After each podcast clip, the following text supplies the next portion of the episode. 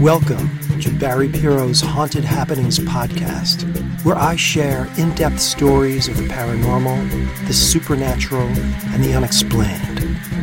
So turn off your lights, sit back, and prepare to be scared.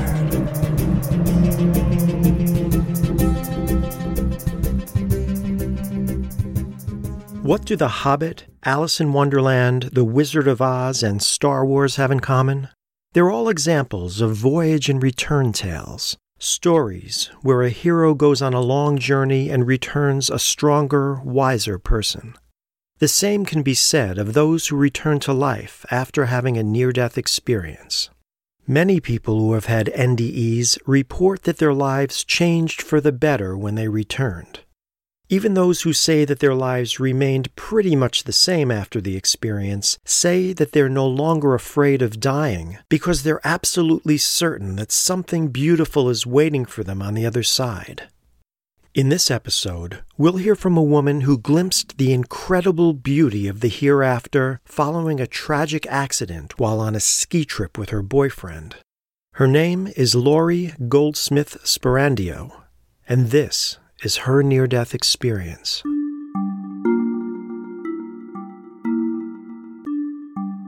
The sequence of events is I was up in the Catskill Mountains.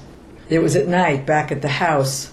My boyfriend and I were fooling around playing in the snow, and he had picked me up over his head to throw me into a big fluffy, but he lost his footing as he picked me up. And when he went down, so now picture he had me in the air, I'm uh-huh. upside down he went down like this with my head into solid ice. Uh. And everything went black. I absolutely knew. I had no doubt I was dead. I knew. I saw my body raise. I saw my parents. I was saying goodbye to my parents. I saw friends, relatives, and I was going towards this light. But to call it a light, I wish there's no word it was so bright and so warm and drew you in so much you didn't want to go the other way. It was the most welcoming thing and it kept getting brighter. And then I got to sort of an end of a tunnel. It was like a, a tunnel light. And I knew once I step over, I'm never coming back. And I remember making the decision that I was not ready to go. And I remember screaming and yelling and carrying on. I'm not going, I'm not going, blah, blah. And I remember saying, This is not the way I want to leave the earth, that my boyfriend accidentally killed me. That is so not the way I'm okay about leaving with that legacy and hurt at somebody. And my boyfriend says by that point he had carried me into the couch. And he had worked in a lot of ERs. He couldn't get a pulse, he couldn't get a heartbeat. He was on the phone calling 911. When I opened my eyes, he said it was really strange and just said to him, I have died. And I remember this, I remember explaining. And I said, So don't let me go to sleep again. I don't know that I could fight it a second time. You have to keep me awake. I've lost touch with him since, but that was the conversation he said was so weird. He said, You opened your eyes. He said, and there was no pulse or there was nothing. How long did he say you were actually from the time that you hit your head, to the time that you opened your eyes? He probably he said less than five minutes. Okay. And that guy started taking control. We can't wait for nine one one. We have to get in your car and go to the hospital. And I'm going to keep snow in my face to stay awake, which is what we did. And when we got into the hospital, they said it was kind of freaky that I was alive. My blood pressure, which is, I'm an athlete, so it's normally about 90 over 68, mm-hmm. it's very low.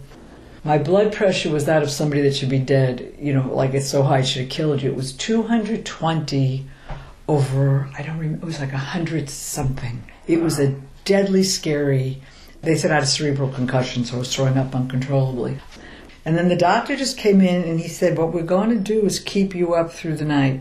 I said, No, I know. I, right. I cannot close my eyes. Right. And they kept me up till the next morning. and I was completely fine. But I had seen my parents, I had seen the light, I knew I was dead. While I was in it, I knew I was dying. I was the one that made the decision Right. not to die.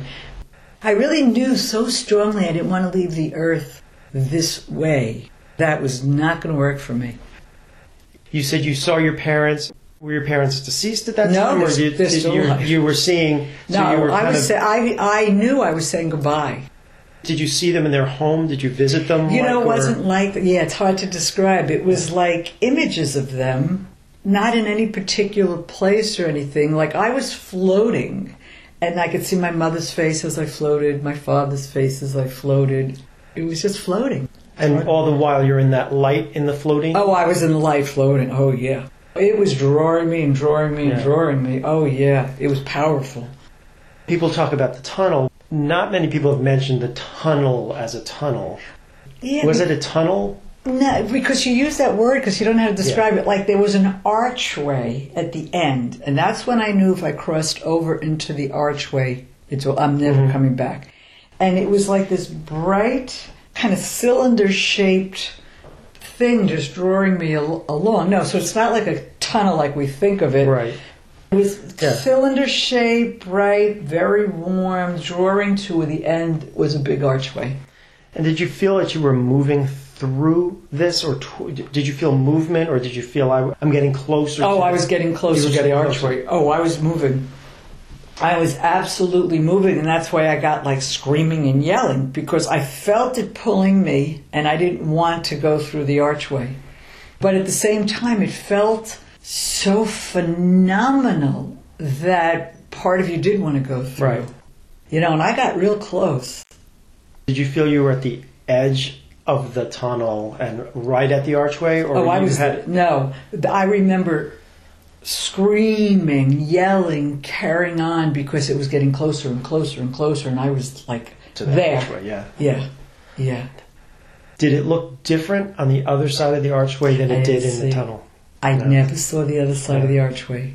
I just was in the light. There was the arch, and I just knew if I crossed it, that's it. Once you cross that line, that's it. There's Yeah. no going back. Never saw the other side. And I didn't see, as I've read a lot, people said they've seen religious figures. Right. No. Mm. Did you get a sense there was one being, uh, like a god, that was communicating to you, or just a sense of love, or a sense of A sense of love, uh, incredible love, incredible warmth. And like I said, it's very hard to resist going. It was something like you have never felt living Why on this would you want to Not go. not go that? Yeah. You know, and I don't know to this day if it hadn't happened the way it did. If I might have, if I just fell skiing, is very Right. different than leaving behind your best friend to suffer this consequence of Right. killing you.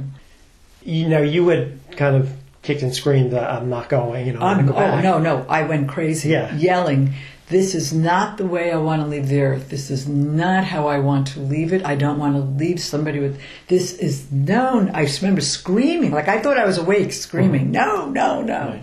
But later he told me, "No, you were just, you know, there was nothing." Flatlined, probably. Yeah, yeah. So, so you were really thinking of not wanting to leave the earth with the memory of that, or with your boyfriend at the time having That's exactly right. felt like he was responsible for killing you. That was for me. That was it. hor- horrific. Yeah. It was for me, and it is. It really would be. You Mhm. know, like I said, you got to keep me awake, and uh, with a big part of my fight, Yeah. somebody accidentally killed me. That's going to live with this forever. Right. It was just like, oh, Yeah. that is such a bad way to leave the earth.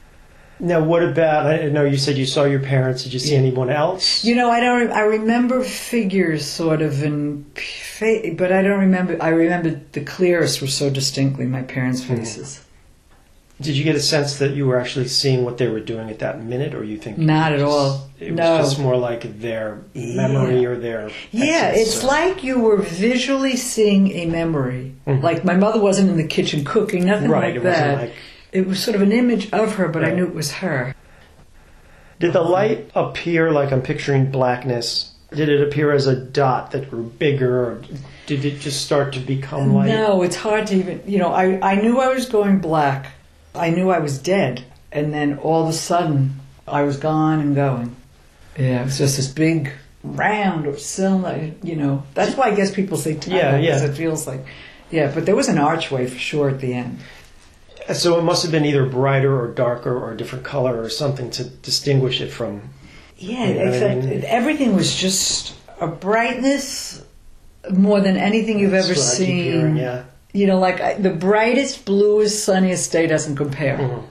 Um, but it's warm and it's welcoming and it's fabulous and wonderful and great. It's everything you want to go to. Right, right. And yeah, at the end was sort of it just it wasn't even so much. Well, it was bigger, I guess, but f- the cylinder just became this arch, and I just knew that was the end. The arch And was the there was end. something past and that. then past it, it's. You, you, but I never saw. Right. Uh, I guess that's the good news. I never got past it. I never saw. Here we are, right? Yeah, I Um, think if I passed it, I wouldn't be here. No. Did you have a sense of your body, uh, your ethereal body or spirit body, whatever you want to call it? I just knew I was floating above. That's how I saw my parents. So I was floating in this light. And that's the other thing that's hard. There's just nothing you've ever felt since, since I'm 27 that compares to this lovely, floating, warm, Right. bright, cuddling, coddling, Mm-hmm. happiness. It's all in one. I always still joke to this day, well, I was definitely going to a bright and good place. I wasn't going to something dark that felt bad. It was of so beyond peaceful, so beyond loving, so beyond warm and good and fabulous and great. And you know, there are no words in our language. Yeah. I, I don't know if you've heard that before. There are I no words that, in our language, or nothing like I can't say. Think of this painting; it was bright like that. You know, maybe if I was an artist, I could try to paint it. I don't even know if you can. I don't know that we have the colors or the brightness Yeah. to do it. And there was no angels. It wasn't a being. It was just a feeling Sense and a knowing. yeah, knowing. Yeah. So there wasn't any superior being, but it was just all a feeling. Mhm. It wasn't particularly religious. but it was you would describe it more as love, Oh. feeling of love. Incredible love. Yeah. The best love you can know, and nothing living here on earth could compare. That's what I would Yeah. say. Even the birth of my daughter, Hmm. it it's it's such a different it's a different love so completely Mhm. that there's nothing on this earth that just goes with it. No. So it wasn't like you were given a choice. Well, you know, it felt a little bit like the light wanted me, and I wasn't choosing the light. So I was fighting the light. I was fighting hard. That was the feeling, Yeah. fighting hard, completely based on just not wanting to leave Mhm. the earth this way. Nothing about the light that was Right. not. Like I said, had I had the same accident skiing by myself, I think there's good odds I just would have went with Yeah. the light. It was so hard I to you can it. imagine if you're sick or if you're an older person. Oh, you'd go. You just say, "I'm." You're, you're staying?" done. You know, like Yeah. they say when one person dies and six months later, when they've been married 70 or 80 years, they Mhm. will it. Yeah, yeah. That's a kind of an example of that. I didn't get the feeling that any being or light or anything Mhm. was saying, no, you have to. I was just knew it was drawing me. And that if I knew going past scream- that was the end. Yeah. And I knew not this way. You didn't see any other people. You saw your parents and you saw kind of flashes of different Yeah. people, but it wasn't like people waiting for you. Or No, not at all. And my Yeah. parents are both alive. Did you come back with any special abilities? I hate to call them that. I got to tell you, I just feel stronger because I know it's for sure. I felt there is some kind of supreme something out there that probably has nothing to do with all our organized religion. I feel very strongly that I believe in God and that I pray all the time, but I always also sort of apologize and say, I don't know if I'm wording it right because I don't. I just know there's something. Right, right. I wouldn't, if I was Catholic, could I say that Jesus? No, I didn't Right. see Jesus. So I just know there's something powerful. I believe strongly there's something really powerful listening. So your belief increased after. Actually, not right away. When I was Right. young, in my twenties, it's like as I got older and this experience, and you know, and you get, and then you, I have a child later on, and you're raising her with religion and all, and you start thinking about this. But I really felt it's not about that at all. Right. But nothing really life changing for me after. It's so weird. It's like it happened on a Friday or Saturday, and I went to work Monday and just went sort of back to life, being young and partying, and uh, like I knew I was okay. I I knew.